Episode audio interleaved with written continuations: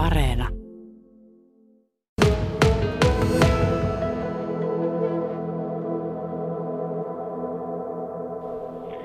Ne linjataan tälle päivää koronanyrkissä ja huomisen aamupäivän aikana sitten tiedotetaan.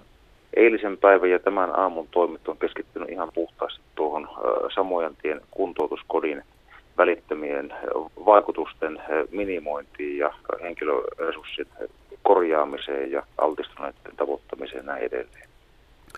Eli sen ulkopuoliset laajemmat ohjeistukset, niin ne tullaan antamaan ulos huomisen aamupäivään mennessä. No miten näet Olli-Pekka Koukkarit tämän, kun meillä on käytössä Suomessa tämä tartuntoja per 100 000 asukasta kohti, jolla määritellään sitten, että onko joku alue kiihtymisvaiheessa, perusvaiheessa tai levimisvaiheessa, niin miten sä itse koet tämä, että onko tämä harvaa asutulla alueella järkevä, vai pitäisikö tässä jollakin tavalla kenties huomioida esimerkiksi asukastiheyttä? Kyllä ja ei. Sinällään se ilmaantuvuusluku kertoo vain tapauksista sen kahden viikon periodilta suhteessa 100 000 mutta sen ei millään tavalla ota kantaa maantieteeseen. Ja esimerkkinä täysin rajatut ympäristöt, kuten matkailija- kautta urheilukuplat, jos siellä tulee tartuntoja, niin niiden vaikutusta ei pidä korostaa silloin, kun tätä ilmaantuvuutta ja tilannetta arvioidaan, mutta taas vastaavasti kohtuullisen maltillinenkin määrä, jos niitä tulee samanaikaisesti useassa eri paikkaa ja niiden välillä on sitten kenties tai on olematta yhteys, niin se on totta kai painoarvoltaan paljon suurempi. Ja nyt tässä Samojantien tapauksessa niin osa tartunnoista on karanteenissa olleilla henkilöillä, mutta ei suinkaan kaikki. Ja nimenomaan se karanteenin ulkopuolella tapahtunut täysin poikkeava sairastuminen tässä kaikkein suuri huoleaihe, ei niinkään se ilmaantuvuusluku.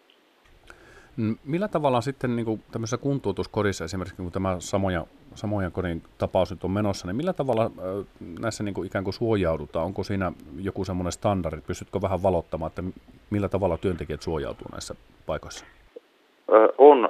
Tuossa elokuun lopussa, kun Kuhmossa oli ryväs, niin silloin sotessa otettiin käyttöön niin sanottu universaali maskitus – tarkoittaa sitä, että kaikissa potilas- kautta asiakaskontakteissa tulee äh, henkilöstön käyttää äh, suunenäsuojainta tai koko kasvun visiiriä ja noudattaa käsihygienia ohjeistusta. Ja silloin kun äh, ollaan tekemisissä koronapositiivisen henkilön kanssa, mutta ei käytetä ylipainehappea tai mitään sumuja tuottavia hoitomuotoja, niin tämä minimi käytännössä riittää erittäin tehokkaasti vähentämään tartuntariskiä. Ja tämä on se minimi, mitä on toteutettu koko ajan elokuun lopusta lukien. Sen jälkeen, kun tuli tietoon, että kyseisessä kohteessa on sairastuneita, niin silloin kun ollaan vierikontaktissa koronapotilaaseen, niin tämän hengityssuojaimen lisäksi tulee käyttää silmäsuojaa, hanskoja ja nesteen läpäisemätöntä essua tai suojatakkia.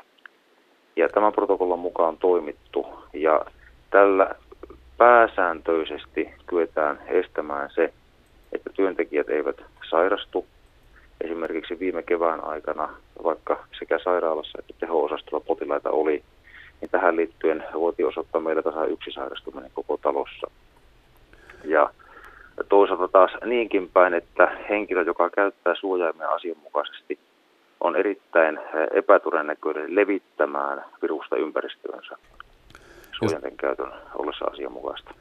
No tässä tietysti herää sitten kysymys, että kun tuossa eilen jo hieman spekuloitiin sitä, että onkohan kyseessä kenties nyt täm, se ärhäkämpi muunnos tästä viruksesta, joko tämä Brit, Brit, niin sanottu brittimuunnos tai sitten Etelä-Afrikan muunnos, niin tota, Kumpi tässä saattaisi olla todennäköisempää tässä ryvästymässä, nyt mikä sattunut tuolla äh, tota, mm, kuntoutuskodissa, niin se, että kyseessä olisi muunnos vai se, että on kenties sattunut lipsahdus hygieniassa?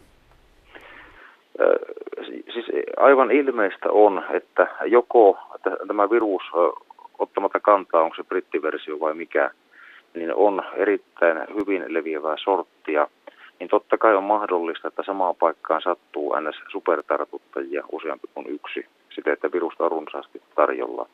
Tämä on täysin mahdollista. Ja nyt kun seulonnat, sekvenoinnit THL tällä viikkoa saataneen valmiiksi, niin tiedetään, että onko kysymyksessä saman virustyypin aiheuttama paikallinen iso ryväs vai onko kysymyksessä huonoa tuuria ja useampi kuin yksi samanaikainen tartuntareitti, jotka vain ovat sitten päätyneet ajallisesti ja tilallisesti kohtaamaan. Millä tavalla nämä rokotukset tällä hetkellä Kainuusotella etenee?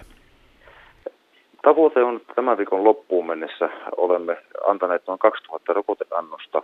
Perjantai-iltapäivän saldo oli noin 500 ja eiliseltä päivältä ikävä kyllä lukuja ei ole. Mutta etenevät suunnitellusti ja kun vain rokotetta saadaan, niin sitä kyllä jaetaan.